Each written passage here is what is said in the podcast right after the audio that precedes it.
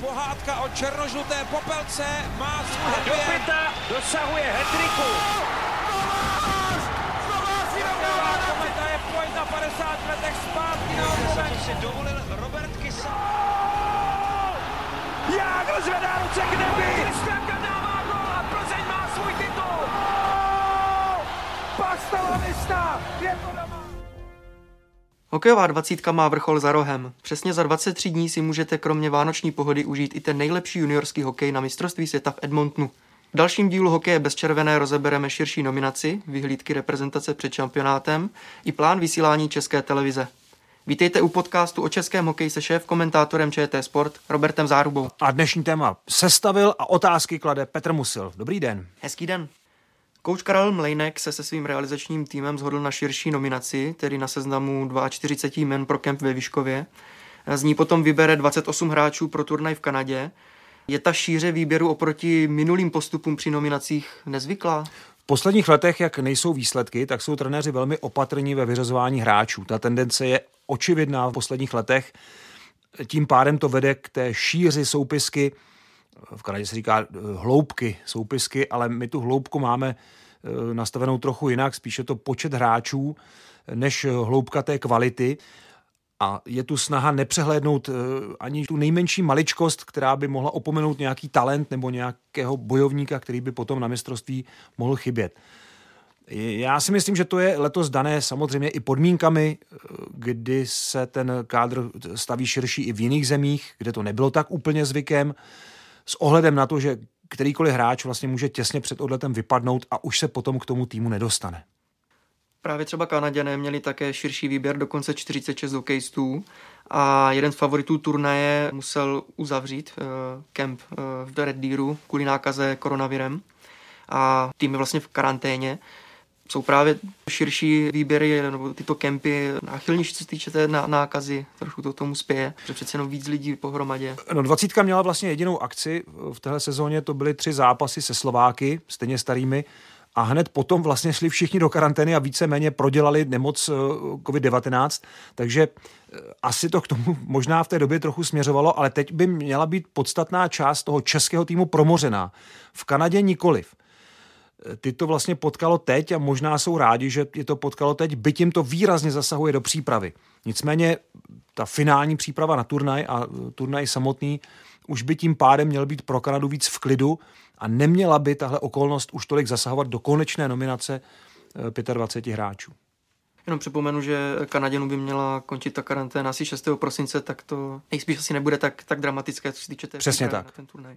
Na tiskové konferenci zazněla dvě jména, která v nominaci chybí. Brankář Jakub Dobeš, kterému se daří v UCHL, a útočník Marcel Barinka, který se snaží prosadit v Německu. A jejich absence kouč Karel Mlejnek vysvětlil. S Jakubem jsme byli v úzkém kontaktu i přes našeho trenéra brankařů Martina Lásku. Až na poslední chvíli včera, i když už měl zabukovanou letenku, tak jsme řešili jeho vízové povinnosti, které bohužel nedovolili jeho, na, jeho návrat a jeho účast v národním týmu a záro, zároveň s tím uh, upřednostnil i reprezentaci, reprezentaci svého aktuálního klubu v USHL.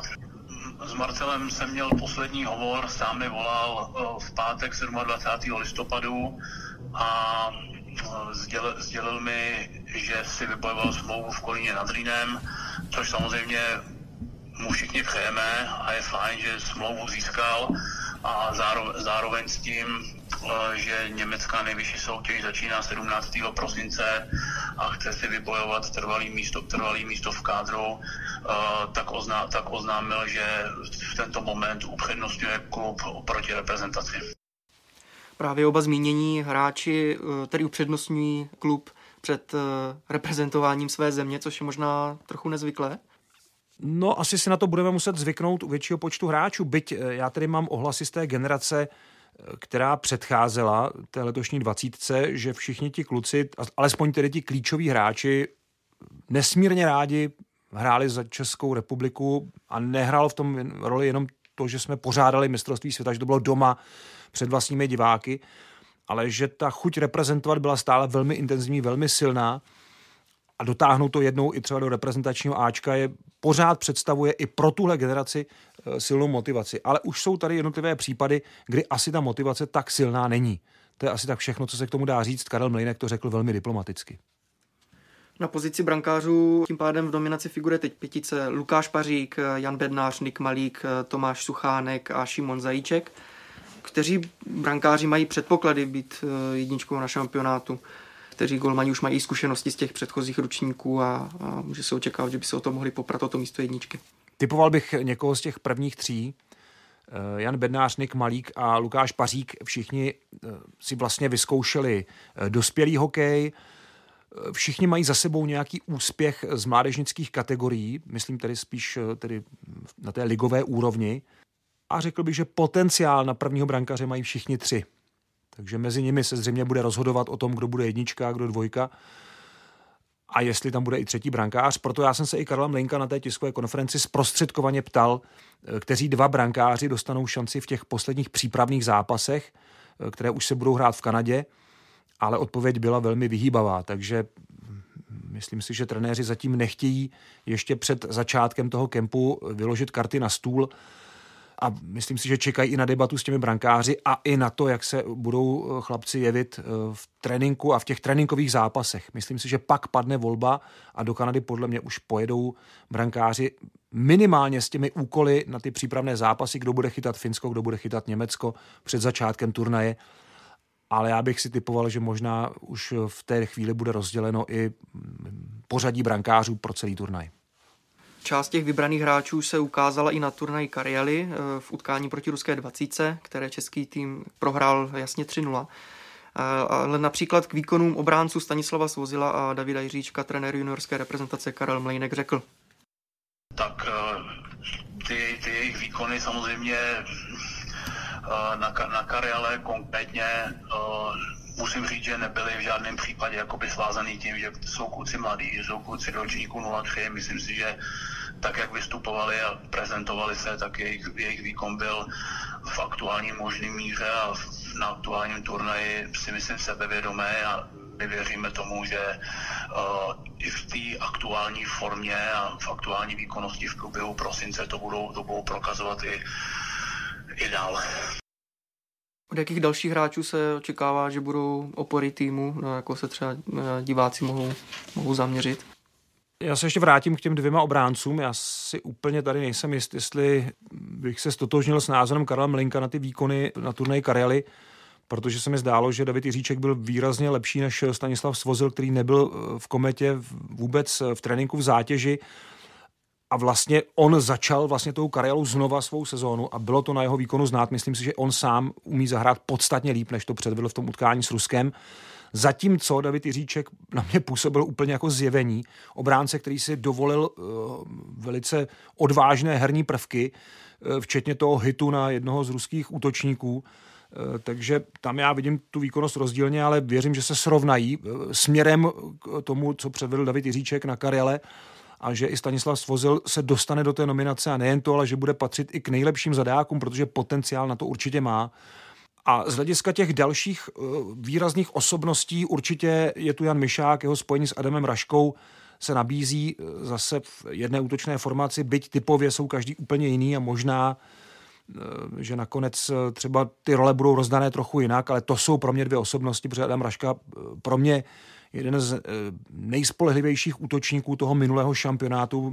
Mě tedy nesklamal rozhodně na mistrovství světa v Ostravě. Eh, Jan Mišák, to je prostě hokejista z Litvínovské líhně, který navazuje po dlouhé době jako velký talent eh, z tohoto města po Kristianu Reichlovi možná další takový jako dobře vychovaný kluk z tohoto tradičního hokejového města. Pak jsou tady některé další už postavy, které se eh, uplatňují v extralize. Eh, je tady Martin Hughaš, který se sice v extralize neprosazuje, ale už byl draftovaný a je taky, myslím si, takovým pilířem té obrany, která je pro mě zatím jako takovou nejvrtkavější osou toho týmu nebo nej, nejméně zatím čitelnou částí toho mužstva. A zatímco v útoku k Janu Mišákovi, Adamu Raškovi bychom přidali Jaromíra Pitlíka, Michala Tepleho a další hráče, kteří si myslím, že už mají na to, aby to mužstvo skutečně vedli a nebáli se toho, nebáli se prostě mm, zodpovídat za ty výsledky a, a ty výsledky skutečně i tvořit, což ovšem teda na tomhle turnaji nebude vůbec jednoduché. Když se ještě vrátím k tomu zmíněnému zápasu s Ruskem na turnaji Kariali, dá se obecně z rozdílů ve výkonu juniorů obou, obou zemí uh, usuzovat i něco pro ten šampionát Edmontonu. Byla to jako poslední zatím prověrka obou juniorských uh, uh, výběrů tak jestli se z toho dá něco usovat i pro rozdělení sil třeba v, v Edmontonu, jestli ten rozdíl byl opravdu tak, tak velký. My hrajeme s Rusy ten noční zápas ve 3.30 a já si myslím, že to bude vypadat úplně jinak z hlediska času a i z hlediska výkonu. Protože Rusové byli velmi rozehraní, ta naše juniorská skvadra v národním týmu eh, měla přece jenom menší zátěž před tím turnajem, nebyla tak připravená zápasovou zátěží na takovýhle boj. Takže Rusové budou hrát, řekl bych, stejně, O moc líp už ne, protože hráli výborně to utkání. A já si myslím, že naše dvacítka bude lepší v tom zápase. Nemyslím teďka lepší v porovnání s Rusy, ale lepší v porovnání s tím, co předvedla ta skupina na Karjale. Eh, což teda by mohlo vypadat zajímavě.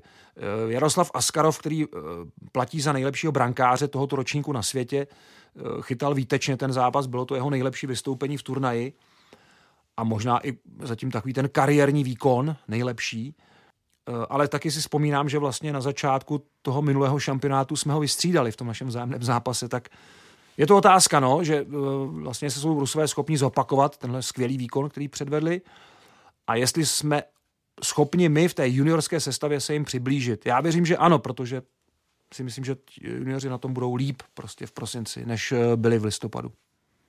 Dají se právě Rusové považovat za třeba největšího favorita toho šampionátu, i vzhledem k tomu, co jsme viděli na turnaj Karial, jak se poměřili se seniorskými týmy, nebo kde jim může konkurovat. Když se člověk podívá na počet těch talentů, které mají a které ocenila NHL svými vysokými drafty, tak eh, určitě Rusové jsou kandidát číslo jedna, dvě eh, na zlato na tomhle mistrovství světa. U Kanady bude záležet samozřejmě na tom, jestli dostane Lafreniere povolení ke startu pokud ano, tak to bude stíhačka šampionátu. No a pořád ve hře jsou ty ostatní silné mládežnické výběry, Finsko, Švédsko, Spojené státy. Já si myslím, že tam je těžké mezi nimi určovat přesně to pořadí, ale řekl bych, že Kanada a Rusko, pokud budou kompletní, tak budou o kousíček před začátkem toho turnaje budou o kousíček před ostatními. Právě Rusko máme ve skupině a český tým se eh, postupně utká se Švédskem, pak právě s Ruskem, se Spojenými státy americkými a Rakouskem. Eh, o skupině prohlásil hokejový expert ČT Sport Milan Antoš následující. Vůbec nebavím o postupových ambicí. Důležité je, aby ty kluci si sedli a hráli dobrý turnaj a eh, v tuhle chvíli mluvit o tom, jestli postoupíme. To jsou tak těžký soupeři, že to v tuhle tu chvíli s, tím covidem, který tady je, nehráli, to se těžko jako typuje. No. Třeba bych jim úspěch, to je jasný.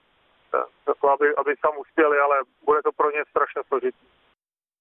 Jak se vám eh, jeví obtížnost eh, skupiny a postupové ambice českého týmu? No, měli bychom připomenout, že ten šampionát je nesestupový, což výrazně zlehčuje uh, tu pozici týmů, které jsou na hraně postupu do čtvrtfinále což je objektivně i český tým. Česká dvacítka není úplný favorit té skupiny a bude muset o ten postup bojovat, ale s tím posilujícím vědomím, s tou jistotou nemůžeme sestoupit, to bude líp, určitě. Takže v tomhle čekám trošku uvolněnější hru a, a možná i větší sebevědomí toho týmu, nebude tam taková ta svázanost, takový ten strach, protože u každé generace čekáme, jestli náhodou už to na ní nepadne. 20 se to, se to zatím nestalo, 18 se to uh, přihodilo jednou a nikdo pod tím nechce být podepsaný, takže to trochu stresuje tu současnou generaci, ale tohle je vlastně pro nás jako dobře, i když Karel Mlejnek zcela odmítl jakékoliv úvahy o tom, že by nesestupový šampionát nějak měnil náladu uvnitř týmu. To je dobře, že trenéři smýšlejí právě takhle, ale já se na to, na to musím dívat objektivně a musím možná trošku předvídat to, co hráči cítí uvnitř, nebo pokusit se to odhadnout a já si myslím, že je to velmi uklidní, že tohle to vlastně nemůže nastat. Takže e, naše vyhlídky v tomhle ohledu jsou lepší, protože budeme moci hrát trošku uvolněnější hokej. A s těmi těžkými soupeři já si myslím, že nemáme úplně dobré to pořadí. Je jediná výhoda, že začínáme se Švédy možná, protože tenhle tým je dobré mít podle těch výsledků z posledních let spíš v prvním utkání turnaje, ale jinak bych radši viděl to utkání s Rakouskem dřív, aby ten tým se viděl i v tabulce třeba trošku dřív, někde výš, než čekat na to poslední utkání, případně o postup do čtvrtfinále, pokud by se nepodařilo zaskočit některého z těch favoritů ve skupině v předchozích třech zápasech. Karel Mlejnek eh, povede eh, dvacítku na prvním vrcholném šampionátu a nastínil, jakou hrou by se na tomto turnaji rád prezentoval se svým týmem. Tak jednoznačně bychom chtěli tým zaměřit tak, aby opravdu ten herní projev byl eh, ne zaměřený na individuálech, aby byl zaměřený opravdu na tým, no a samozřejmě se budeme, budeme chtít, budeme chtít po hráčích, aby opravdu plnili úkoly, na kterých jsme v té velmi krátké době, kterou jsme měli, na který jsme pracovali a samozřejmě jsme si všichni plně vědomí toho, že nasazení, bojovnost a zkrátka ty základní atributy budou eh, to nejdůležitější, co by náš tým samozřejmě musí prezentovat. Můžeme očekávat eh, návaznost na týmu toho herního projevu nebo hm, třeba podobnou herní filozofii jako u eh, dlouholetého kolegy Mlenka Filipa Pešána? Nebo tohle bude muset být oddělené vzhledem třeba už ke kvalitě třeba kádru? Takhle to funguje ve Švédsku, ve Finsku, že dvacítka vlastně hraje zhruba to, co se snaží předvádět národní tým. Já si myslím, že tady u nás ještě tohle nemáme. Už z toho důvodu, že tradičně u nás hokejisté dozrávají později. Takže ta dvacítka ještě je takový skutečný přelom, přechod – mezi juniorským a dospělým hokejem, kdežto Rusové třeba už to, co předváděli na kariéle, hráli úplně kompletně dospělý hokej se vším všude, od taktiky přes eh, stabilitu v osobních soubojích, hokejové dovednosti. To my ještě tak úplně u takového počtu hráčů nemáme. Takže logicky z toho vyplývá, že ten projev musí být jiný. A já bych se vrátil k tomu, co říkal trenér Karel Mlejnek. A seřadil bych to, eh, on to měl trošku delší, za prvé plnit úkoly, za druhé nasazení a za třetí bojovnost, což jsou víceméně dvě eh, slova pro docela podobnou činnost. Ale chybí tam právě kreativita, vůle tvořit hru, diktovat tempo zápasu, určovat vlastně takticky ten, ten zápas. Eh, to tam vlastně není a je z toho vidět, že ten tým do toho jde spíš z té spodní pozice, kdy tedy nebude obhajovat, ale spíš dobývat, pokusit se dobývat nějaké body, než by je měl obhajovat. To znamená, nejdeme do toho jako favorit a to z toho projevu bude zřejmé, to znamená, bude se opravdu eh, dbát na plnění úkolů. To Karel Mlejnek řekl docela přesně.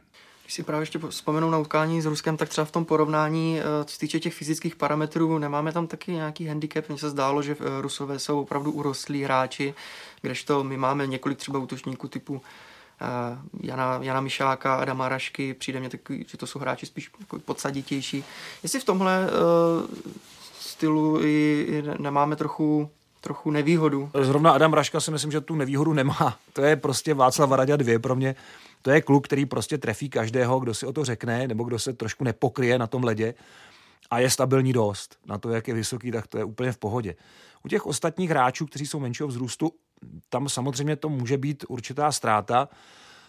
Eh, Rusové vypadali opravdu velmi stabilně v těch soubojích. Ta rovnováha, kterou vykazovali prostě v těch nejistých pozicích, byla místy až obdivuhodná. Nicméně zase to přičítám tomu, že byli rozehranější. Prostě na tom ledě hokej uh, vyžaduje dovednosti, které jsou opakované neustálým drillem. Každodenní vlastně opakování vede k tomu, že ten hráč se cítí líp, jistěji, umí se líp eh, v těch soubojích postavit, líp si do nich najet. Takže Eh, neviděl bych tom zase eh, takový problém, když ten tým bude připravený, když bude rozehraný. Tak by měl být stejně stabilní jako ten ruský, kde byla celá řada opravdu hráčů, kteří mají hodně přes 185 cm. K nominaci se nabízí ještě jedno téma a to, že ten výběr tvoří 13 hráčů z prvoligových Litoměřic. Pro některé experty či novináře jsou výkony týmu, kde se rozehrávají mladíci pro dvacítku spíše zklamáním. Středočeši jsou zatím na 13. místě té prvoligové tabulky a teprve v neděli po sérii čtyř proher zvítězili. Hokejový expert ČT Sport Milan Antoš eh, k projektu Dukla v Litoměřicích, který funguje třetím rokem, zmínil. A to, jak hrajou v Litoměřicích, já myslím, že to pro mě není překvapení. Ten tým je, řekněme, průměrný. Na to, jak, je, jak, jak hraje, jak ty hodně všichni něco slibujou, tak to není úplně jako výkvět, no. To dávno se přežilo, to už je pryč. To byl dobrý nápad, ale myslím, že to jako vůbec eh, vlastně nic nepřineslo. Ten projekt, ten projekt jako myšlenka byl správný, zkusili to, ale myslím si, ve chvíli, kdy máte 18 týmů uh, v tom, nebo 16, nebo kolik tam je teďka, tak uh, už je to prostě pryč. Ty mladí mají možnost hrát kdekoliv. Jde jenom o to uvolnit je, aby mohli hrát, aby je nemuseli ty mužstva kupovat, aby je tam prostě dali. Protože těch týmů v šance lize je hodně a myslím si, že se jsou schopni někde prosadit. Takže tady to už je, je pryč. A já jenom doufám, že to zruší, jako, protože to už je opravdu ničemu. Jsou obavy z těch individuálních výkonů hráčů Litoměřic vzhledem k šampionátu na místě? Tak Milan Antoš nevyjádřil obavy, ale spíš hm, takové předpoklady, jak by ti hráči měli působit. Eh, mě to trošku eh, připomíná situaci eh, z poslanecké sněmovny, kde teď zrovna si myslím, že zrušit Litoměřice by nebyl dobrý nápad. Teď. Ano. Stejně tak jako uh, asi budou debaty o tom, jestli bylo dobré zrušit superhrubou mzdu právě teď, když nemáme úplně srovnané, kde se ta mezera uh, ve výdajích srovná. Uh, to je sice jiné téma, ale trošku mi to to připomíná. Uh, takže já bych teď Litoměřice nerušil, protože teď uh, to byla vlastně jediná šance, jak rozehrát ty hokejisty, kteří neměli kde nastupovat. Uh, působili třeba v zámořských soutěžích, které se nerozeběhly a ti kluci by stáli do toho mistrovství světa juniorů, vůbec by nehráli. Takže teď by to nebyl úplně dobrý nápad. Ale je to určitě na zváženou otázka do příští sezóny.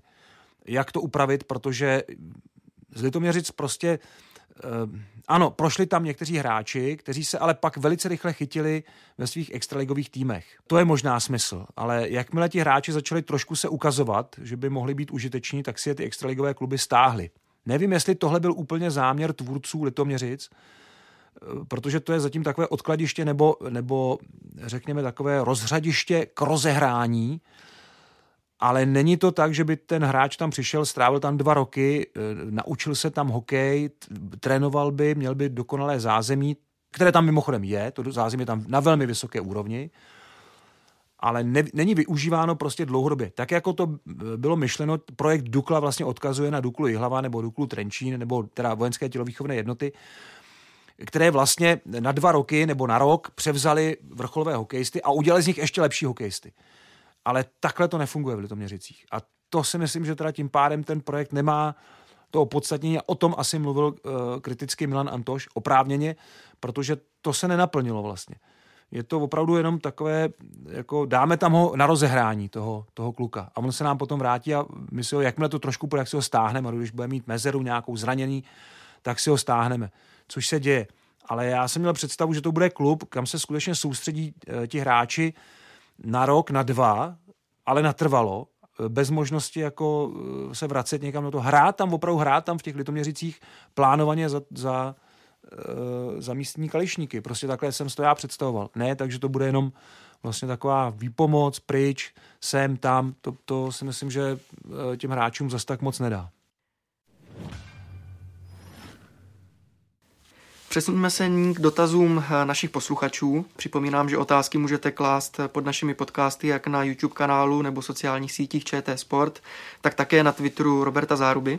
A Michal Brančovský se ptá na vysílání juniorského šampionátu, kolik zápasů mimo ty české se podařilo protlačit do vysílání.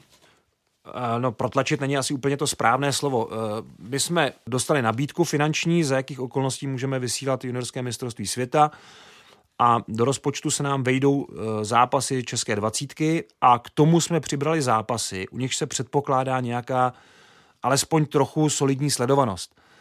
A to bohužel nejsou utkání Kanady nebo, nebo e, Finska nebo Švédska e, v těch časech po půlnoci dál, ale jsou to zápasy, které jsou naplánovány na 12 hodin místního času, což je 20 hodin času středoevropského takže tam vysíláme eh, trojici Finsko, Švýcarsko, Slovensko dokola navzájem, kolečko těchto těch tří týmů, protože mají ty zápasy zkrátka ve 20 hodin. A to je čas, kdy to najde většina diváků.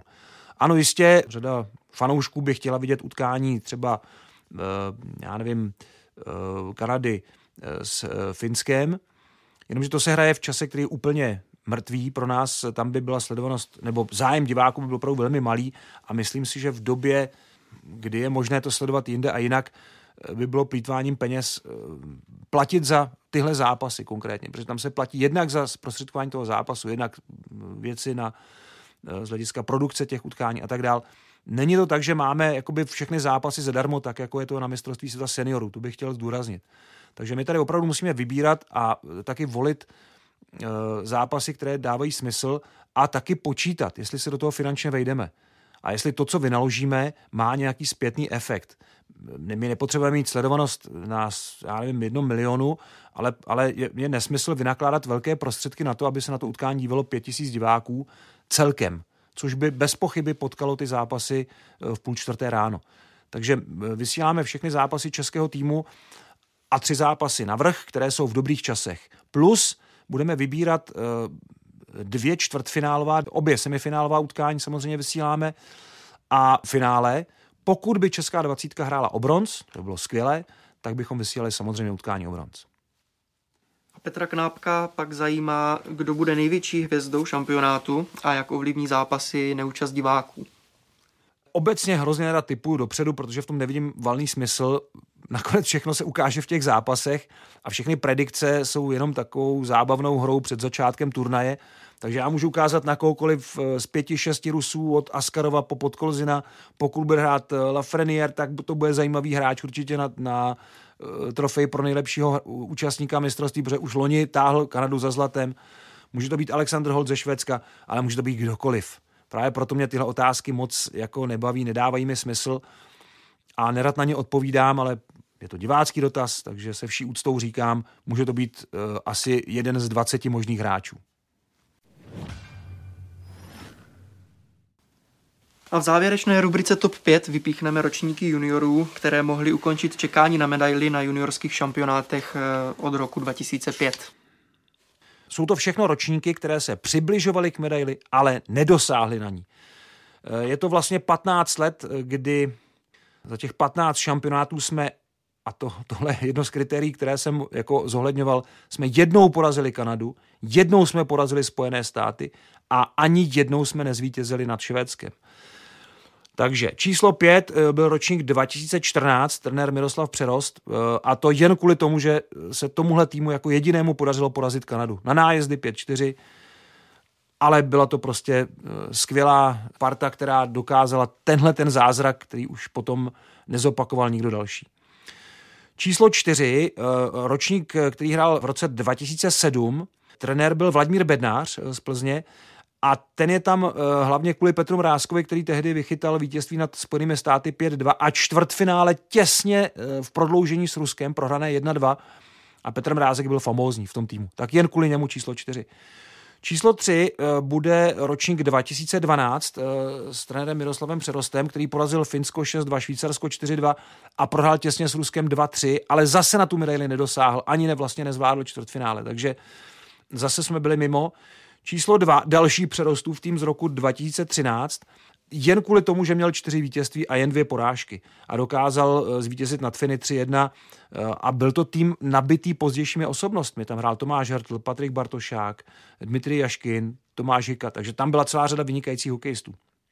Číslo jedna logicky musí být mužstvo Filipa Pešána z roku 2018, které hrálo o tu medaili, ale krutě narazilo na zámořské týmy ale mělo nejlepšího střelce Filipa Zadinu 7 gólů, eh, druhý hráč kanadského budování celého turnaje Martin Nečas, takže skutečně soubor výjimečných osobností. Ale ani tak to na medaili nestačilo. Pro mě ale to zůstává za posledních 15 let nejlepší juniorská dvacítka. Tak to je z dnešního podcastu Hokej bez červené všechno. Připomínám, že všechny díly, včetně Hokej Focus podcastu, najdete na webu čtsport.cz, ve všech podcastových aplikacích a na YouTube. Mějte se fajn. Krásný den.